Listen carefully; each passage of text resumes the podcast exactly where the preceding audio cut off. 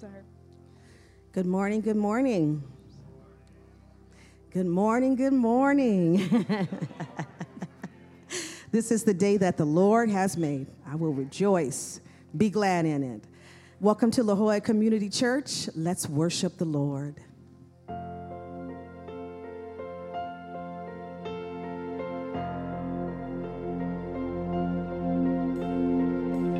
Who am I that the highest King would welcome me? I was lost, but he brought me in. His love for me. Oh, his love for me. Oh, the sun sets free. Oh, it's free indeed. I'm a child of God. Yes, I am. Free at last, he has ransomed me. His grace runs deep. While I was a slave to sin, Jesus died for me. Yes, he died for me. Who the sun sets free, oh, is free indeed. I'm a child of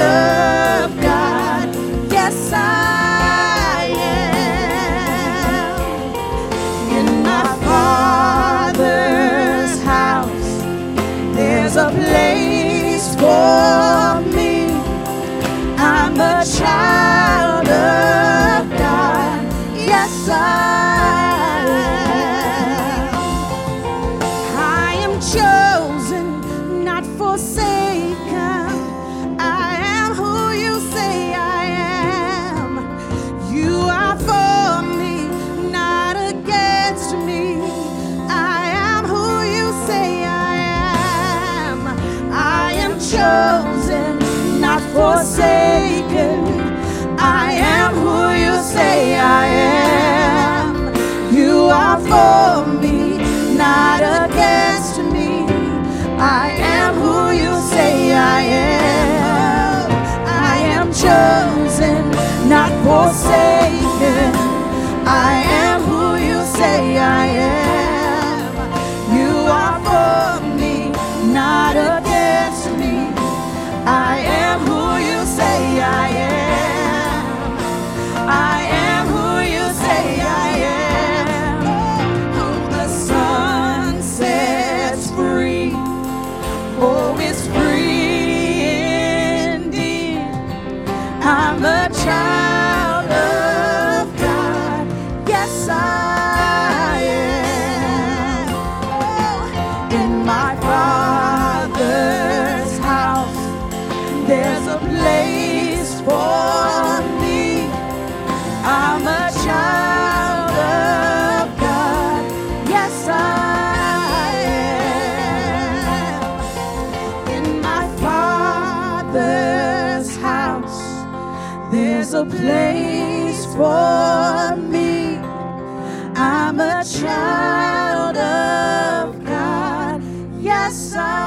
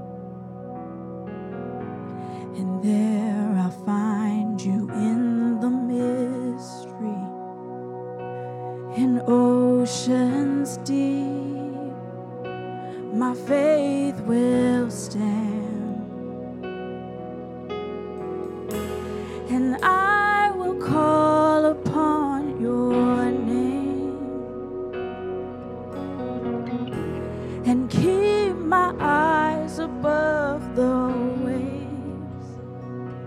When oceans rise, my soul will rest in your embrace, for I am yours, and you are mine. Oh.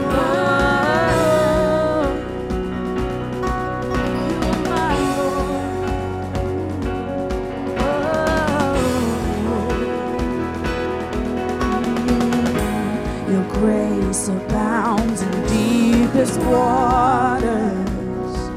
Your sovereign hand will be my guide. Oh, where feet may fail and fear surrounds me, you never fail, and you won't start now. So I will call upon your name and keep my eyes above the waves.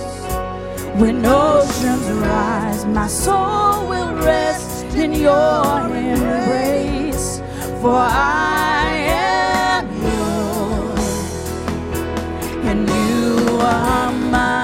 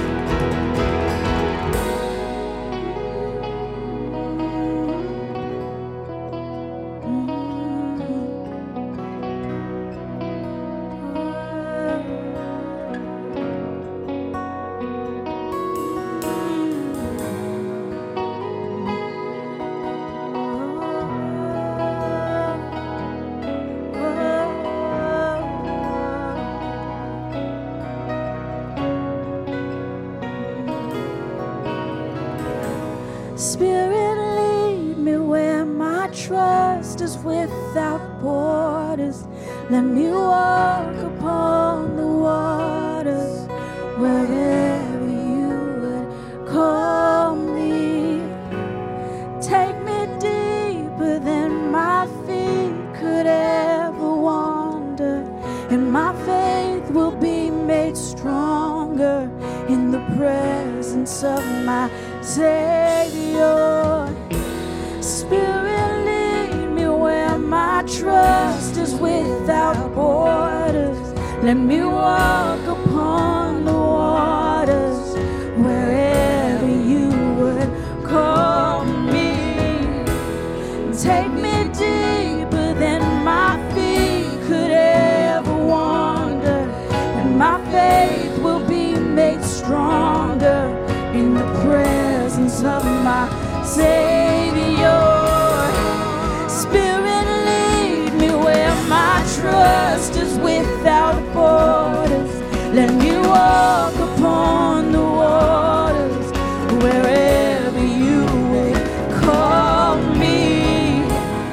Take me deeper than my feet could ever wander, and my faith will be made stronger in the presence of my Savior.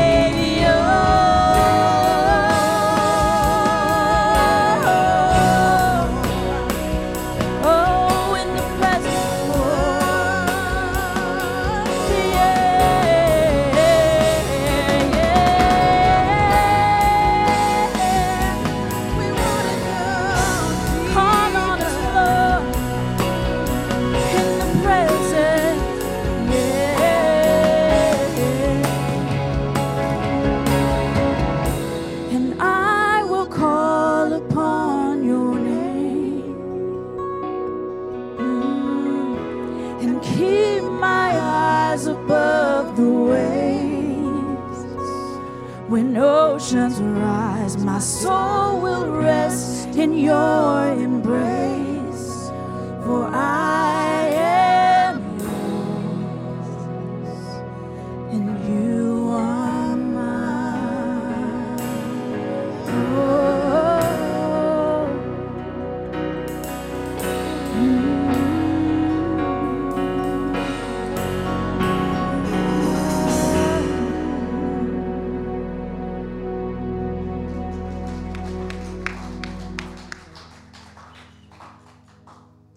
You may be seated.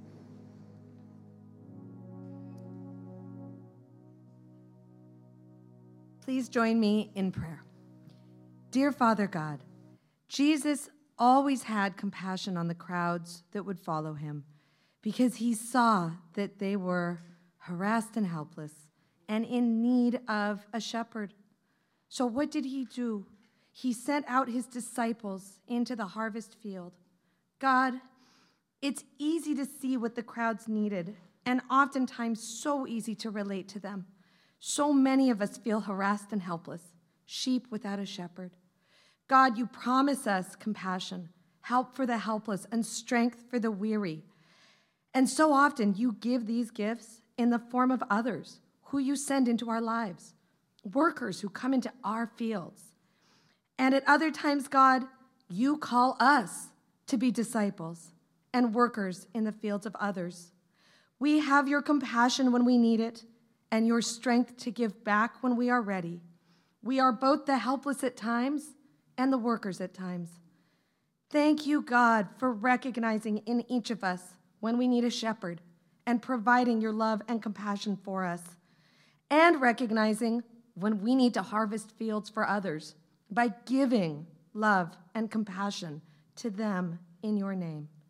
We pray, God, to both accept your help when we need it and to give your help to others when we are able. Thank you for being God who sees our needs, the need for you when we are helpless and harassed, and also the call to bring compassion to the helpless and the harassed. God, you know this world is hard. Thank you for both helping us and equipping us through your love. And it is in the name of Jesus, our Rabbi, at whose feet we sit, ready to be called disciples. Amen.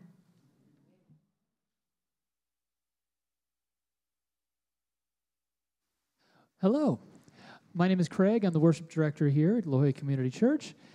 When you arrived, you would have received a connect card and prayer card. One item that has a connect card on one side, prayer card on the other. If you have new contact information or if you're new to the church, please do fill out the connect card so we can get in touch with you and let you know about the goings-on of the church. And if you have anyone in your life, yourself or someone else who is in need of prayer, please do fill out the prayer card, and you can drop that up in the foyer so our prayer team can be praying for those needs. Thank you very much. I'd like to welcome up Pastor Steve Murray. Thank you.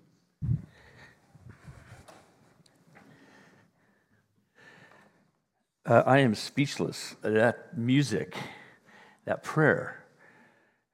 You just want to sit there quietly for like a half hour to let it soak in? I mean, the after effect of that is powerful. Oh my gosh! Well, I won't take the time to go through every member of the band and give you their bio, but it's an amazing group of people, and their musicianship is superb. But what they do together to honor and glorify God is profoundly transcendent, isn't it? Takes us to a whole other place. And Ariane's prayer, Ariane is a professor of chemistry. I would have sworn it was a professor of poetry, literature, oratory, drama. I mean, it was just a, wow. So we're pretty much done, in my opinion. I'll give you a benediction. We can all go back to our jammies and drink hot stuff wherever you are living. Thank you for being here, by the way. You people are the punctual people. We're going to have a crowd of people coming in here at about 10:30.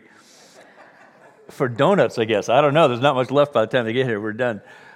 So thank you for being with us in worship today. The National Guard is mobilizing to, because this horrific weather is so overwhelming for Southern Californians. If you're living in the local mountains at all, you know that we've had unprecedented snow and thick snow. So if you drove up to Big Bear right now, whoa, it's wild. Climate change is bad, and there's other parts of it that are fascinating, and it's been happening for billions of years, so nothing new, really. We're just getting our own unique version of it.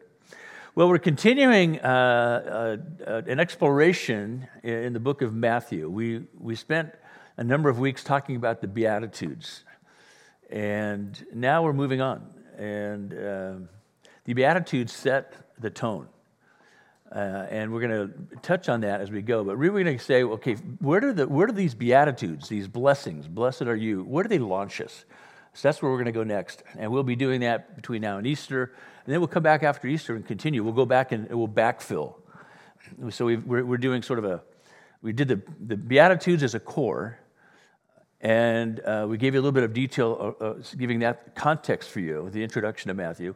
Now we're going to do some big sections. And we're going to look at some specific passages to speak to these 5 books of Moses that Matthew emulates.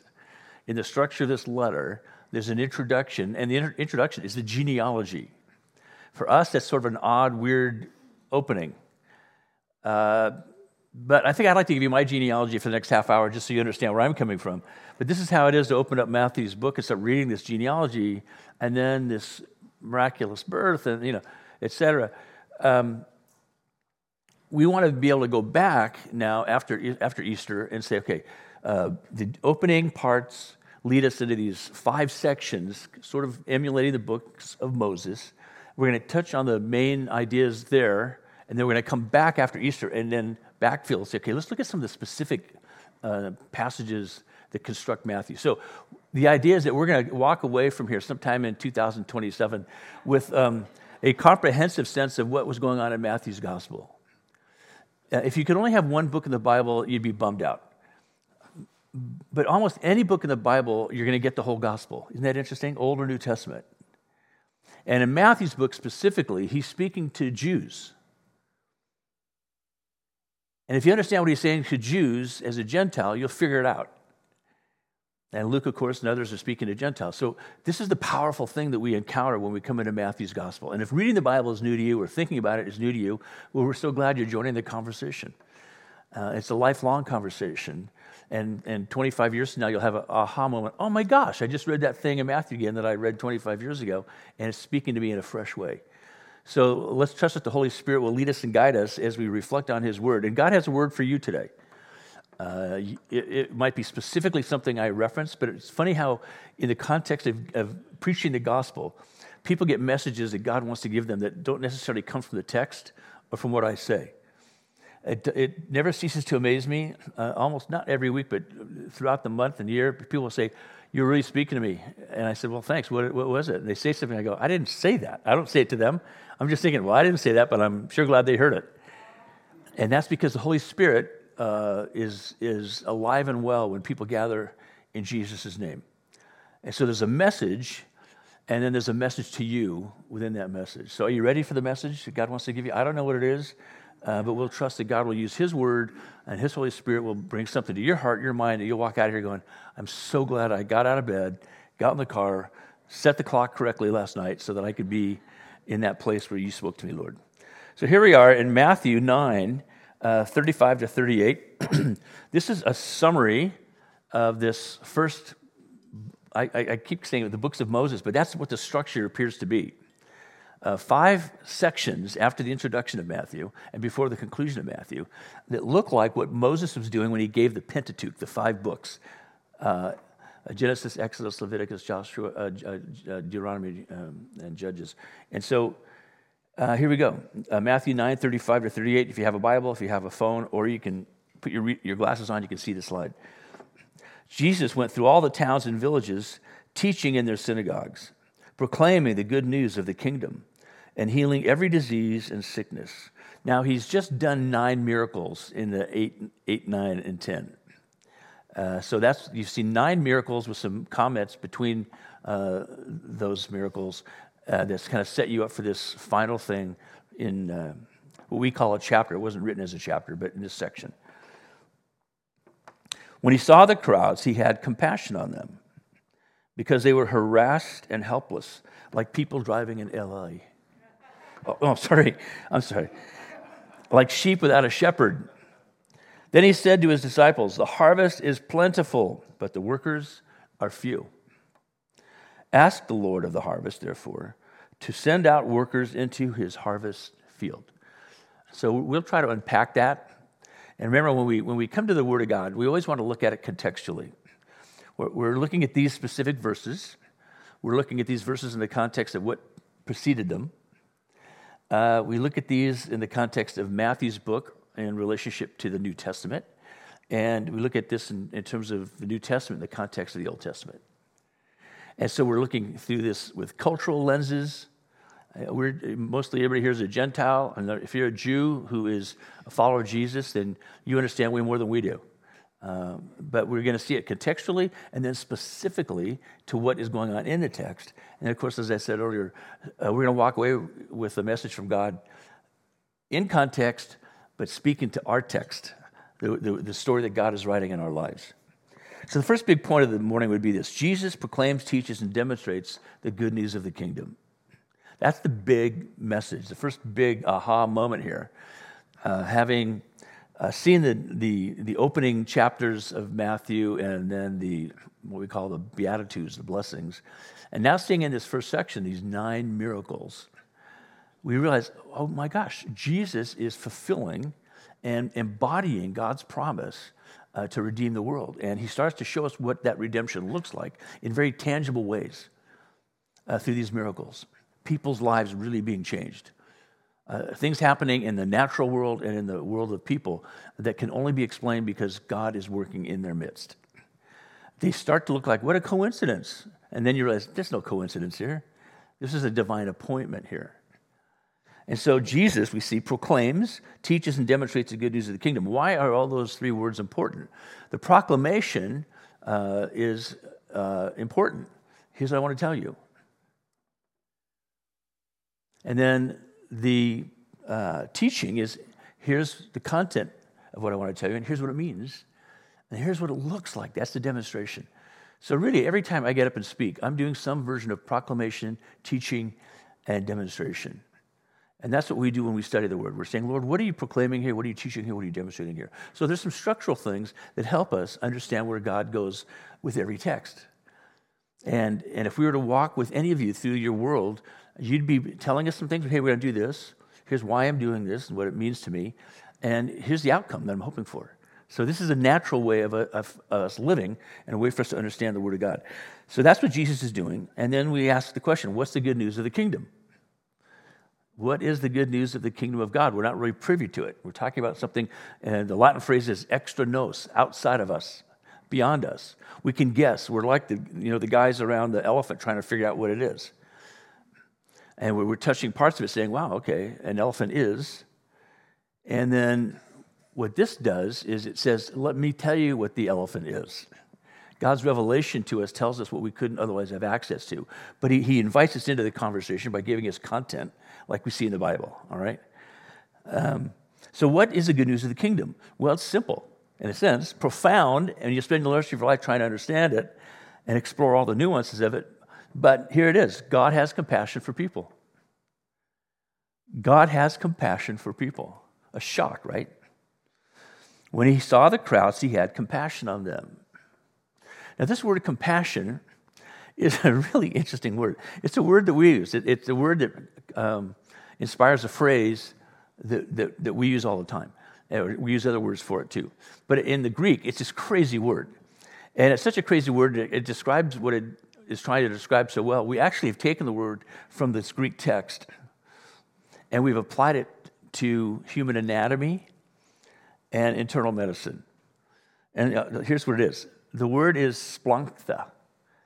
And that's a normal kind of a combination of sounds. When you say S-P-L-A-N-G-T-H, or C-H in this case, and then an A, so splanktha.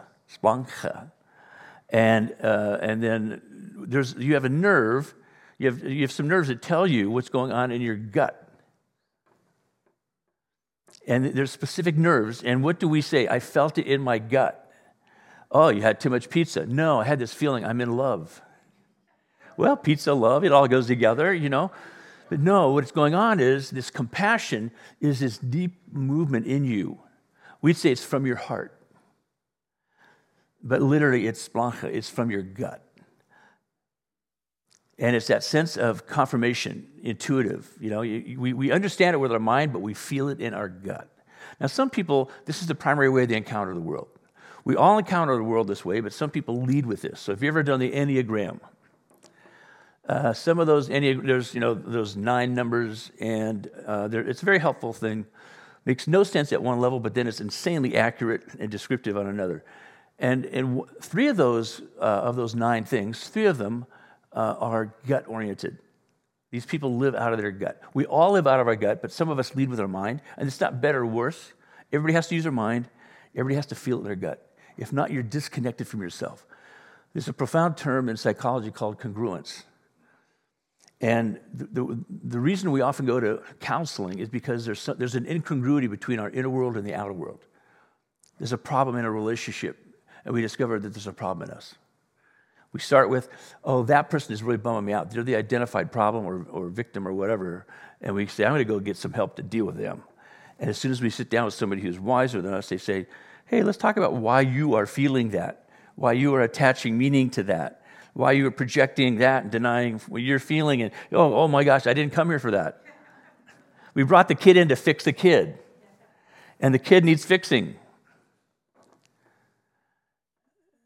My family's going through an outrageously difficult time in a particular period, like between my birth and when I left to go to college. And at one point, as a teenager, my poor mom was so overwhelmed with, how do I deal with the craziness in my marriage and in the family? And my son, who is the oldest kid, and it looks like he's gone off the rails. And she literally takes me down to this youth counseling center. And I'm like, I just didn't want to be there. I'm like, hey, what is going on here? And I'm thinking, how did I become the identified problem here? And of course, I was part of the identified problem, but it was deeper than me. So my mom drags me into this storefront youth center thing from a little suburb of Willow Glen to downtown San Jose. She drags me and she said, you know, I want you to help my son. And she leaves me there. And I'm going to apparently stay with these people. And this guy, you know, he gets up. His name is David Zaniga. And he gets up. And he's got hair like down to his rear end. And I look outside and I see a chopper sitting out in front, parked in front of the place. I look at him. He goes, yeah, it's my ride. Okay, then. And it created this interesting relationship hanging out with David Zaniga and his wife, and craziness. It's craziness, isn't it? Well, we start to try to unpack why we are who we are in the world and how we perceive people and relate to people. And at some point when you get enough maturity and wisdom, you say, let me start with me, and then I'll work it out in terms of what I'm experiencing with you. You might be the problem, but I can start with me and be sure that I'm not missing something. And this is one of the powerful things about getting counseling or about growing in knowledge and wisdom, because we're going to get there in a second. See, compassion is powerful, isn't it? But untutored, uninformed compassion can be really destructive. Immature compassion, belligerent compassion is just getting into other people's stuff where you shouldn't be. I'm telling you what you need because I think you need it. This is a great book called When Helping Hurts. If you haven't read When Helping Hurts, you must read this book. It's been out for probably 15-20 years. When Helping Hurts was written by two brilliant guys, two men who are academics, but one worked with World Vision for a long time, and they both worked with international organizations, and they realized the Western world is awesome at trying to help, but also in ways that hurt. And they came at it. The book is brilliant because it says, hey, how do we help in ways that don't hurt? So if I go to Africa, I've been to Africa many times, and they'll say, we want you to preach. Because they want to honor me, and also they think you must have something to say if you've come this far that we need to hear. Probably way better than the guys that are here. Not true, but that's the impression. So I always say, you know, I've really come to hear this brother preach. I've come all the way from the United States, from California, to hear this brother preach. And then I'm glad to get up and preach too. They're like, what? And all of a sudden, I'm there to help. But if I got up and started talking, they think, yeah, that's the guy. And who's this guy? Chopped liver. Now, what happens then is that guy, that woman, gets up and preaches, and people are like, yeah. They realize how great this message is from this person. Then I get up, and that person translates for me, and my message is way better because that person's translating for me. I say, hi, I'm Steve, and it's like 5 sentences later, they're done, and everybody's laughing and cheering, and I'm like, what did he say, you know? So you see where this goes? It's powerful when we start to understand that our desire to help and our desire to have compassion can be really muddled up with what our needs are, what we're trying to get, what we're trying to do. It can be a mess. Compassion, well-intended, can be a disaster.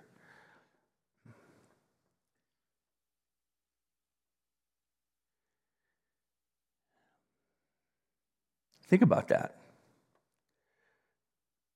Compassion makes life better if it's rooted in wisdom, and it's specifically in the wisdom of God. Ironically, not even a person with a lot of theology is necessarily wise. But any kind of compassion is better than none, even though some compassion can hurt as much as it helps. But it's way better than indifference or hostility, right? Not my problem. Not my problem. Well, the starving people somewhere are not your problem. Whose problem are they? Bad government, certainly. Who would live in a desert? Give me a break. There's no water there. Why don't you move? Makes a lot of sense. But it is our problem because we're all connected, right? So Jesus was wise and compassionate. He is history's best example of having what I would call a smart heart. A smart heart. And here's what I mean by a smart heart. A smart heart is when you get IQ and EQ and SQ. That equals a smart heart. You know, IQ, intelligence, some sense of understanding how to process messages and understand them and give them. Some level of intelligence allows you to participate in a functional conversation, to deal with basic problems with some level of capacity to understand what's going on. You all know about EQ. EQ is that emotional intelligence. EQ, we've learned so much in the last 40 years about EQ. About the need for, you know, this intellectual stuff to move from living out of your head to living out of your splanktha, living out of your gut, living out of your heart. And then the SQ is just, I needed a way to talk about where does spiritual maturity come in here? Well, spiritual maturity is a combination of IQ and EQ, but the specific thing is it includes the revelation of God in Christ. So there must be some biblical content there. Somebody one time described this as a three-legged stool.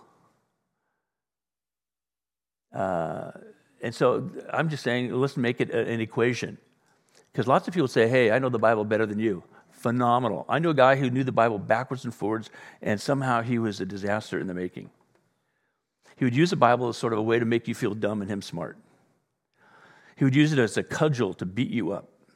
He wrote books that would get people, you know, all riled up, and it was horrible. And I thought, wow, how can a guy that, he is a godly guy in his love for Christ.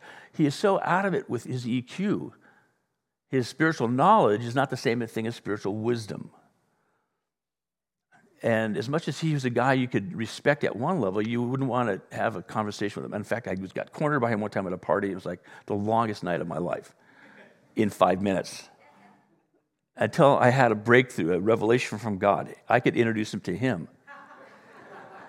So a guy who, you know, who he knew and I knew, I said, hey, have you talked? Here's an interesting idea. Would you like to, you know?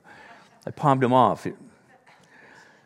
A smart heart. Does that describe Jesus? Yes, it does. Jesus had a smart heart. He knew when to hold him, when to fold him, right? Later in life, when he's being accosted and accused by different leaders, whether it was Herod or Caiaphas, the high priest, Herod, the Roman, you know, representative, or Caiaphas, the priest, he was quiet. He didn't say anything. You know, he wouldn't answer a fool in their folly. He would say things in such a way that you'd say, where did that come from? Well, it was this incredible combination of IQ, EQ, and SQ. That came from the Father through a person who has emotional maturity and who understands the world. So I'm going to go through everything else a lot faster than this, but I just want you to, if you understand this foundational thought, this proclamation and teaching and demonstration of the kingdom, you'll see how deep it goes. And so if you ever hear a person treating the Word of God out of context and they're saying things that are ridiculous or hurtful, instead of saying, well, the Bible is a book I wouldn't want to get close to, say, wait a minute. What's going on here in the messenger? You know, the messenger rule is don't shoot the messenger. Sometimes you have to invert the rule. Definitely shoot that messenger to preserve the message. I can't listen to you because you're distorting the Word of God. As a new Christian, I ran into this. I'd meet people who, this group one time, they were called the Children of God. And it turned out that they were a cult. But I was, as a young Christian, I'm accosted by these guys walking out of a concert. And they're saying all this stuff about the Bible, about Jesus. And as a young Christian, I'm like, oh, cool, more Christians. And we start talking, and all of a sudden I realize this is not making sense to me. This is bizarre. And I'm thinking, I know this much, and it sounded bizarre to me. So here I am, as a new Christian saying, I don't think that makes sense. I don't think that's what Jesus said or how he said it. I don't think that squares with this, this, and this. Because I've been reading the Bible. I've been deep in reading it. I didn't know that much. I was this deep, but I had read a lot of it. And so I understood contextually what was going on, and I said, that's just not it. And eventually I realized I'm talking to people who are really false prophets. I didn't know what the term was. I went back and I talked to my mentor. I said, hey, I had this experience. And he said, you were talking to false prophets. That's a cult. What's a cult? He explained it to me. I said, oh my gosh. So you see where this goes? If you don't have the IQ, EQ, SQ, you're walking, talking disaster. This is why you have these conversations with well-intended people when they say, when your kid died, the Lord needed him more than you needed him. They're in a better place. It was God's will. Now, see, there's some truth in there. God allowed that to happen, but the way it's being interpreted for you is so contrary to God's purposes and God's character that it makes you not like this person and not want to ever trust God again. So Jesus was wise and compassionate. He had a smart heart. And I asked the question, do I have a smart heart? Do you have a smart heart? Part of the way you know you have a smart heart, you're open to input and counsel. Not even formal counsel, but you let people close enough to you to speak into your life. And you listen with discernment and humility, and you're saying, is there a message here, or is this somebody projecting their junk on me? It's okay to say, no, I'm not agreeing with you. It's also okay to say, I don't like the way you're saying it, but I agree with what you're saying, right? So there's all kinds of levels here. And so how much of your time, your talent, your treasure reflects your commitment to having a smart heart? Wise compassion. Are you compassionate with your children? For crying out loud, they're, let's say, 8. They're knocking the ball out of the park for an 8-year-old, which means it's driving everybody else crazy. An awesome 4-year-old is like not somebody you want to spend a lot of time with because they're, the house is on fire. It's flooding. What? I walked out one time. Janet was gone on a weekend with some girlfriends. The girls were little, and I'm, scrambling around. Lauren had some things she wanted to deal with, and I was watering the back. I put the hose down. I go in to deal with Lauren's thing. I come out. Megan is standing there watering the living room with a hose on. I'm like,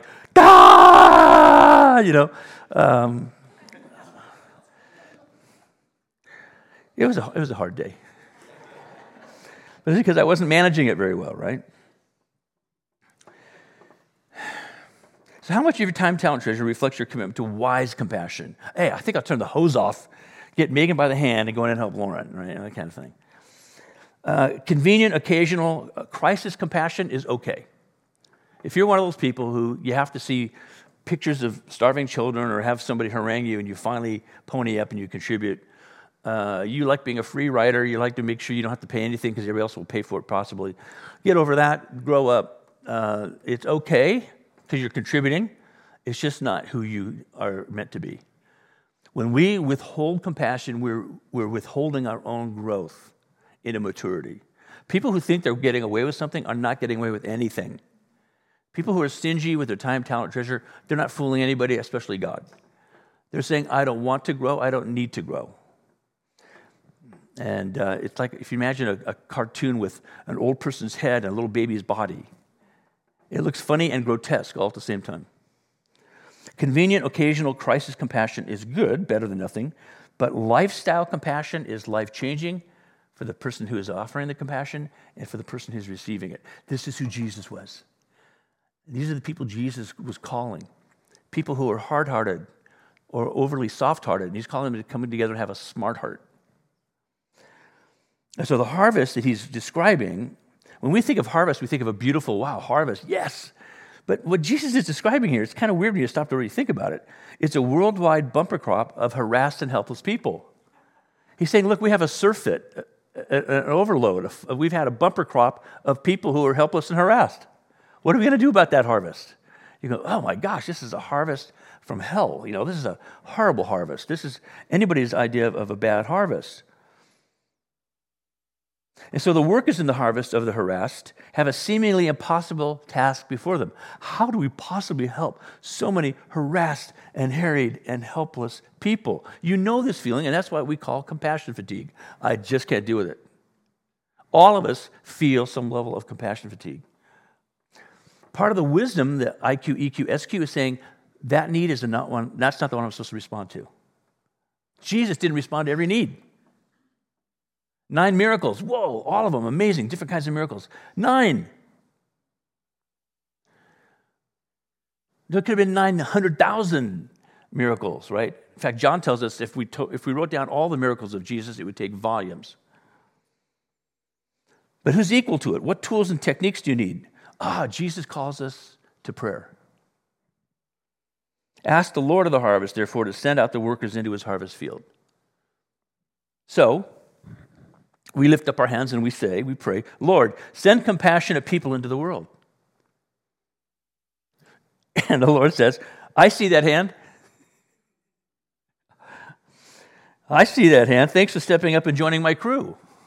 You're going, no, wrong hand. What I was suggesting is I'm praying. It said, ask the Lord to send workers. I'm asking you, Lord, to send workers. He's saying, yes, you, I'm sending you. And you say, what? Not me, Lord. I'm asking you to send others because I'm too harassed and helpless to help others. And who better to help harassed and helpless people than people who are feeling harassed and helpless? Our splanktha, our gut is telling us there's a need here, and I get it. I get it. Who are the best people to counsel alcoholics? Everybody else in AA or NA, or you pick whatever self-help group or therapeutic group. Why do you bring a bunch of broken people together to be in a group together? That sounds silly. Shouldn't you get one guy and one woman and have about 50 experts speaking to them? No. You get a bunch of people saying, what are you learning in your recovery? We're in recovery, but what's the discovery thing that was happening as well, right? And you have this community of compassion, not judgment. Oh, you lousy drunk. Because even when the person says, I'm a lousy drunk, or I'm a lousy drug addict, or I'm a lousy, abusive person, everybody else in the group goes, yeah, me too. Don't tell us something we don't know. You're also a child of God. You're also a beloved person. You're also a person who probably experienced that. And all of a sudden, the group that you think are the weakest, worst people in the world to be helping you are the people that are helping you. See, this is the power of praying, Lord, send workers into the harvest field. We start to get in touch with our calling. You, every one of us here, are called to be part of God's compassion in the world. And if you're motivated by guilt, so what? Start with guilt. Eventually, you'll get to grace. I did this because you guilted me into it, and now I feel like I'm compelled to do it. That's where grace is kicking in, and your grace is getting kicked out. Your guilt is being kicked out. So reading Matthew's gospel, we see Jesus preparing us for our part in this. Remember, blessed are the poor in spirit. Well, that's me. Good. You have a job here then. What? I thought that was my out. No, that's your in. The Beatitudes are the in. He lists everything that we could give as excuses why we're out and we're not qualified and we have a hall pass. He's saying, that's what qualifies you. Every one of you, every one of us is qualified. So that brings us to the second point of the morning. If Jesus proclaims, teaches, and demonstrates the good news of the kingdom, this Sermon on the Mount leads directly into the Sermon on the Mission. Where do we go with the Sermon on the Mount? It's up front in Matthew's Gospel, and he's only got a limited roll of parchment, so he's given some heavy, expensive real estate to the Sermon on the Mount. Why? And by the way, the Sermon on the Mount goes up all the way through chapter 7, from about 3 all the way through 7. 5 hits its peak. That's the peak listing of it. That's all the Sermon on the Mount. The rest of it is the Sermon on the Mission. And every human being receives the follow me invitation from Jesus. Some follow, many don't. Are the ones who don't smart? They're gaming the system? No, they're fools. Only the foolish try to game God. Only the foolish deny God. Only the foolish are so out of it that they say, I don't need what you're trying to give me. I can't learn anything from you.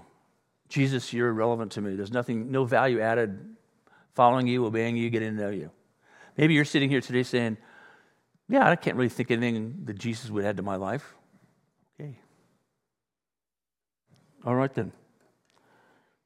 The Apostle John, in his first letter, First John, the guy who wrote John's Gospel as well, describes Jesus in three nouns as light, life, and love. And we see Matthew doing this here in this passage. We see Jesus doing what John describes. Jesus does what he says. Jesus, the light of the world, reveals the light of God's kingdom in his teaching, Matthew tells us. Jesus, the light of the world, brings the life of the world, brings the life of God's kingdom to make us alive in God. Jesus, the love of the world, for God so loved the world, demonstrates God's compassion for the harassed and helpless. We start to see a picture of Jesus emerge that is meant to be ultimately a picture of us. That you would be the embodiment of light and life and love in the world. When you show up, you go, oh, thank God you're here. Literally, thank God. Thank the Father, the compassionate Lord of all, that you are here. God sent you. Thank you. Like the little kid said when the person showed up to save them, are you an angel? Well, kinda. Different, but I am a messenger of God telling you, we're going to help you, kid. And so the word Matthew uses, as I said, is this feeling in your gut word. That God has a heart for us. Authentic compassion always moves us to genuinely care. You might start wanting to care because people are watching and it gives you prestige. Lots of philanthropic operations are filled with people who want to be attached to good things so it looks good to them. We don't care. You give a cup of cold water to somebody because you're looking for compliments, fine. Somebody got a cup of cold water. We're good at that. But as that person does that, hopefully what we start to see is they say, I get that there's a person receiving the cup of cold water and I want to know their story. And I realize now it's not about me and how awesome I am giving cold water to people. It's how worthy people are of this kind of love and regard.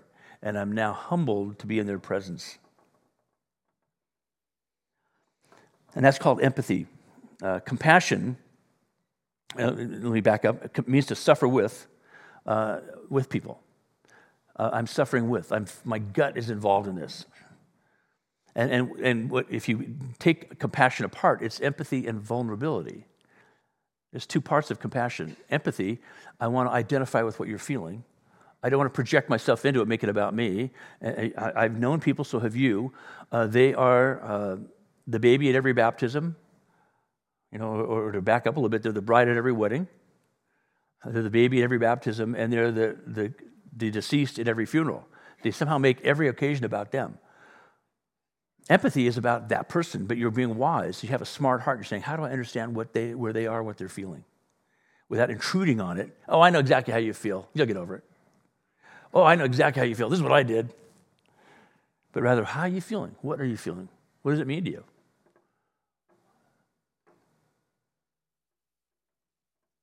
I know it's a lot of money that you feel compelled to give, but you're resisting. Why is that? Why do you think God's calling you to do that? Or, oh, you feel like killing yourself. What's going on there? What are you feeling? When are you planning on doing it? And you go, what?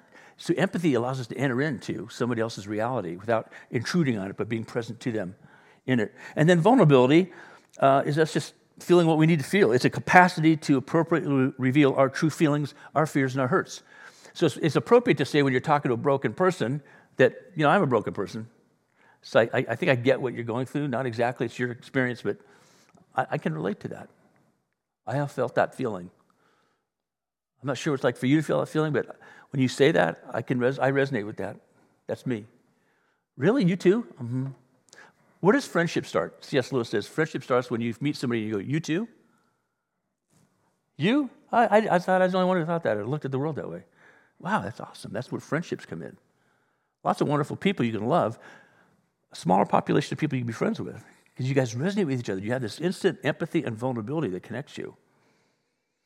So for whom do you have genuine empathy and with whom are you willing to be vulnerable? Think about it right now. Who do you have empathy toward where you can enter into their pain and you're okay with it? It's inconvenient, it's painful, but you can enter into it and be there for them.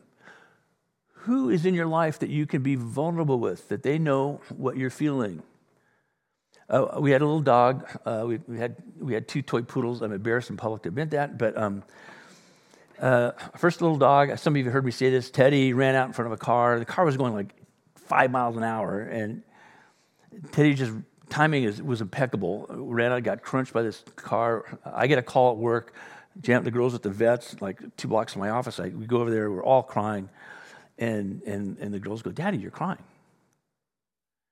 And I said, "Well, yeah, I am." And that vulnerability that they saw in their daddy let them know that, wow, strength is not crying. Strength is being able to process your deep feelings in ways that are appropriate. You know, how are you doing that with people? Do the people around you know? Now, I don't mean being a chronic complaining victim all the time. And another thing, but rather in appropriate ways, the people around you know what you're feeling and how you're experiencing life. They need to. And I say appropriate. In appropriate ways, do they know what you're feeling, what you're experiencing? Not to lay guilt trips on them or to receive guilt trips from them, but to identify with each other. This is part of spiritual growth. This room is filled with people with immense IQ. This is probably a really, extreme core sample of intelligent people. The accomplishments in this room, the capacities in this room, the educational credentials, the life experiences you've had in leadership in all kinds of ways are astounding in this room. The EQ population is literally probably less. Sometimes people lean on IQ the whole time, and they have very little EQ. But when you start to see that your EQ is expanding, and now your spiritual intelligence and your spiritual wisdom and discernment is increasing, wow, you become a person who is so set free to be appropriately empathetic and appropriately vulnerable. What happens when you are humble and vulnerable and you express some level of compassion? That's called 2 things, credibility and authority. Credibility is I can trust you, I can believe you. You are real. You're a flawed human being, but you are real. Authority is that I will take seriously what you say to me. Does that resonate with you? This is the power of what Jesus brings and what he's talking about, and what he wants to give us. And so the final point would be this. Through God's kingdom, we receive Jesus' ministry, and we get to minister in his name. It's not a professional thing. Well, Steve, you're a pastor. You get paid to do this. I do. But my job, it's an inverted pyramid. My job is to support you in doing the same thing. My message to you is 100%, every sermon, some version of go and do likewise. This is for you. It's for me, and it's awesome being in relationship with the living God and figuring out that he wants to use somebody as flawed as me to achieve his purposes in the world. That's intoxicating, amazing. That's for you too. Nobody's disqualified, everybody's invited.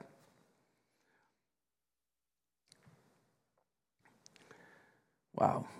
So we proclaim and we teach and we demonstrate his kingdom most effectively simply by being his apprentice. The Bible word is disciple. A disciple, a learner. And this puts us in continual learning mode, grounded in humility. And of course, as I said, humility contributes to building credibility and authority. The most powerful people I've ever met are people who lead with humility and vulnerability, and I immediately resonate with their credibility, and I'm very much open to their authority. I have met people, I mentioned one previously, that are insanely intelligent and wise. They're profoundly smart, and I've learned things from them about how to be smart.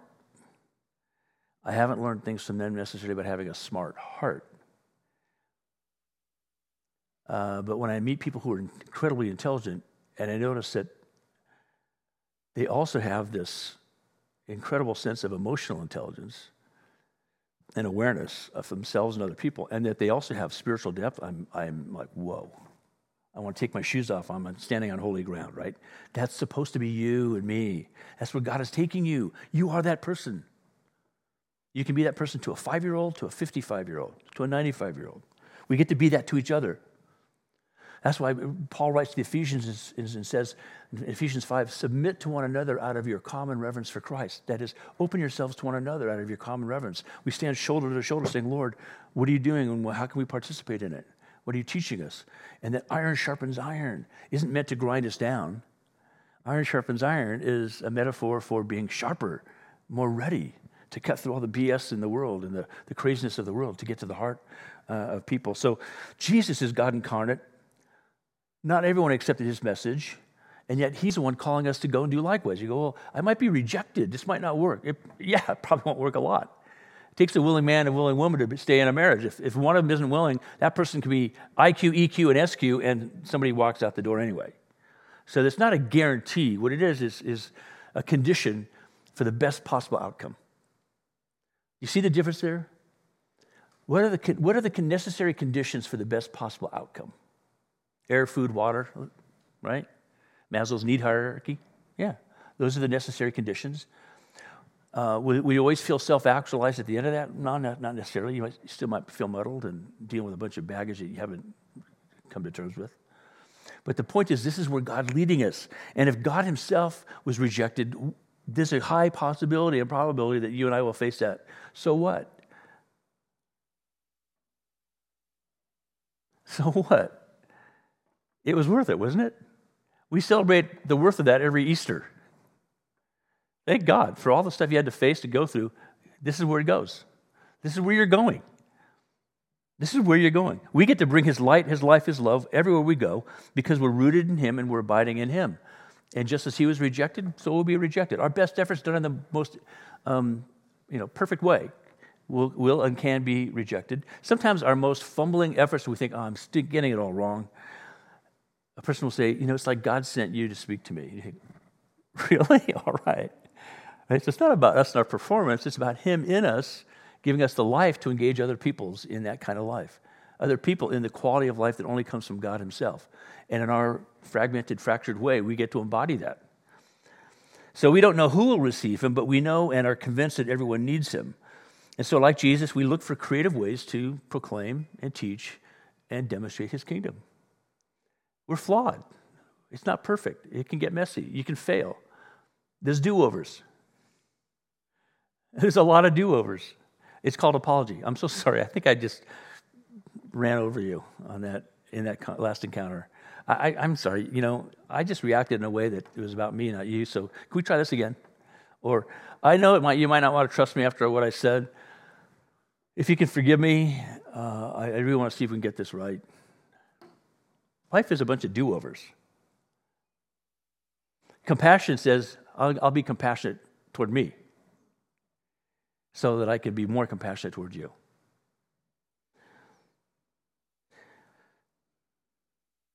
The question is, it has to be clear in us, to whom do we belong and whom are we called to serve? Do any of you remember the name George Schultz? He died a couple years ago. He lived to be 100. His last service was at the Hoover Institute at Stanford University. He was a very humble guy, actually big guy and confident, but humble, quiet, profoundly effective as a U.S. Secretary of State. One of the most profoundly influential people in Washington, D.C. for decades and decades and decades, and even in the world. And he used to bring in every ambassador to his office. He'd congratulate them. They'd talk about all the things that were happening in whatever country they were going to and celebrate their appointment. It's a big deal. I've known like 2 or 3 U.S. ambassadors that are always shocked and then delighted they get to do it and then humbled by it. Like, why me? And they take it super seriously. I think one person who became a U.S. ambassador was super flippant and all about themselves. When they became an ambassador, they definitely rung that bell for everybody to know, but man, it changed the way they did things. All of a sudden, they realized, I am serving something so big, I dare not let me get in the way of it. It's pretty powerful, what it does to people. But George Schultz, just to make sure that was understood, would bring people into his office, and he'd spin a globe in his office. He'd say, stop it with your finger on your country. And of course, everybody, 100% of them, would stop it on their country. He'd say, wrong. Wrong country. This is your country. And they go, yeah. He said, we're sending you to serve this country from this country. This is your country. Here's where you get your marching orders. We're sending you to serve this place with every capacity you can. to fulfill this job that you've been called to do. So it wasn't discounting where they were being sent. It was just saying, let's right-size the understanding of the relationship. That's what the kingdom of God is about. And that's what Jesus is doing in this passage. He's saying, let's pray for helpers in the harvest. Because their new country, their frame of reference, their point of origin is the kingdom of God. And they are going to serve wherever God calls them. And so this world and everything in it belongs to him. We are salt and light in the world. It's our privilege to be that salt and light. And when we fail at that, we say, Lord, that was a bad day. Can I get a do-over? Yes, you can. It's called forgiveness. It's part of this process of sanctification, being transformed into the very image of Christ. It doesn't happen by reading one book or going to 50 retreats. It happens because of books and retreats and interpersonal relationships and small groups, life groups, and setbacks and failures and successes that all contribute to forming you into that person who has IQ and EQ and SQ. And you don't even have to reference those terms, but you have inside a sense of, wow, IQ, got it. EQ, really strong. SQ, I don't know. I don't know enough. I need to bone up on what the Word of God says so that will shape the other two, right? Or whatever version of that is for you. I love this poem. I read it, so long ago. Actually, I first heard it. It was a song by Phil Kagi, a guy who was he's still alive. He's a phenomenal guitar player. And of whom I think Jimi Hendrix said he's one of his favorite guitar players. That's one of the public or cultural myths, but he was an amazing guy and became a follower of Jesus, and he wrote a song called Portrait based on this poem. The original poem is called Indwelt, written by a woman named Beatrice Cleland. Beatrice Cleland was a follower of Christ and a literary person, and trying to explain this phenomenon of being encountered by Christ and being encountered by compassionate people. She wrote this poem. Indwelt. It says, not only in the words you say, not only in your deeds confessed, but in the most unconscious way is Christ expressed. Is it a beatific smile? You look like an angel. A holy light upon your brow? Oh no. I felt his presence when you laughed just now. To me, 'twas not the truth you taught, to you, so clear, to me, so dim.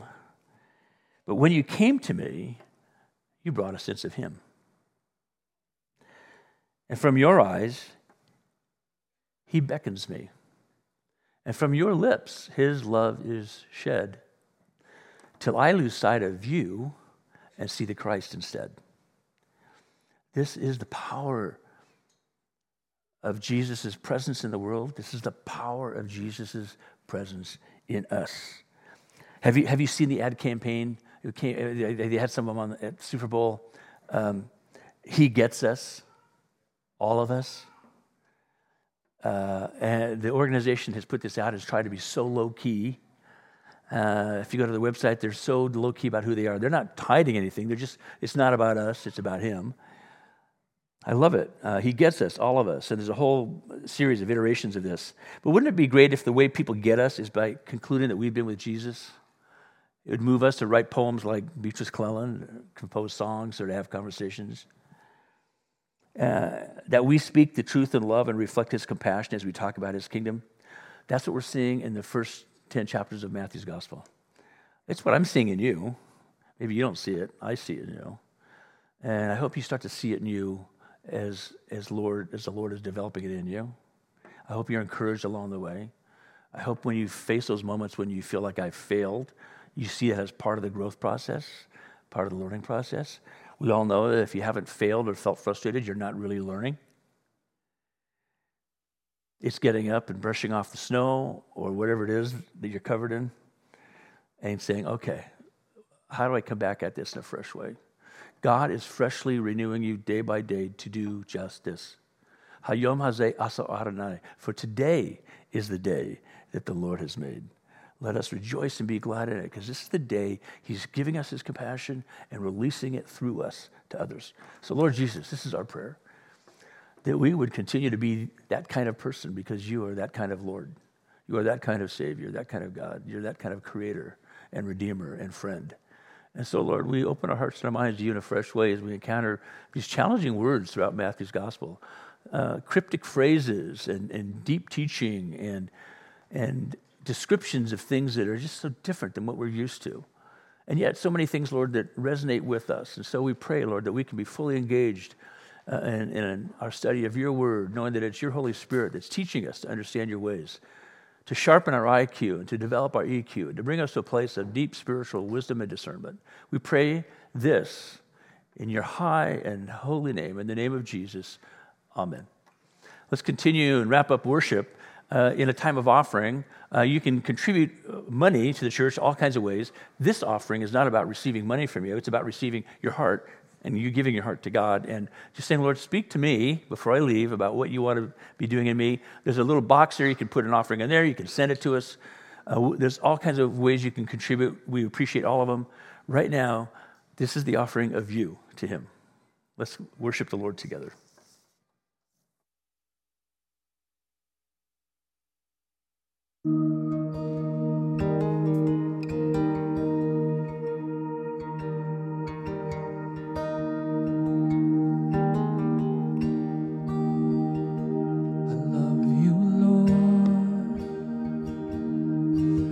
Mercy never fails me, and all my days I've been held in your hands. From the moment that I wake up till I lay my head, oh, I will sing the goodness of God. 'Cause all my life you have been faithful, and all my life you have been so good. With every breath that I am able, oh, I will sing the goodness of God. I love your voice. You have led through the fire, the darkest night, you were close like no other. I've known you as a father, I've known you as a friend, and I have lived in the goodness of God. And all my life you have been faithful.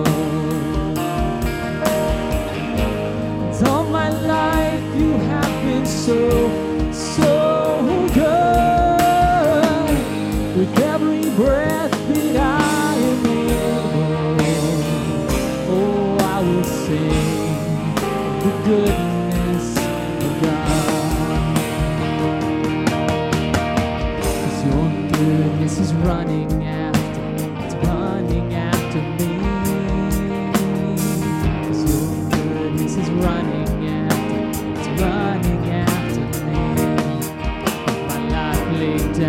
surrender now, give you everything, 'cause your goodness is running after me. 'Cause your goodness is running after me. 'Cause your goodness is running after me. With my life laid down, surrender.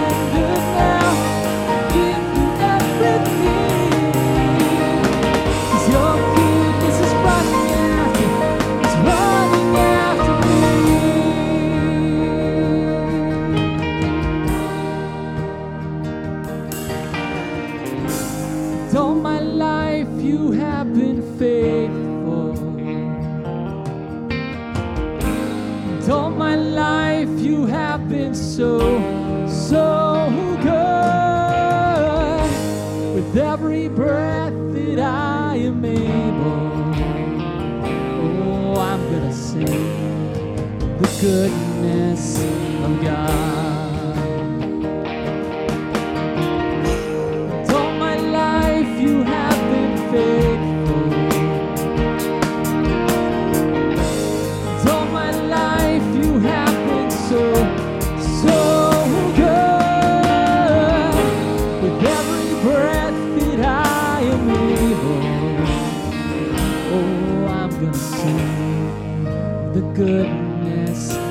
God. Oh, I'm going to sing of the goodness of God.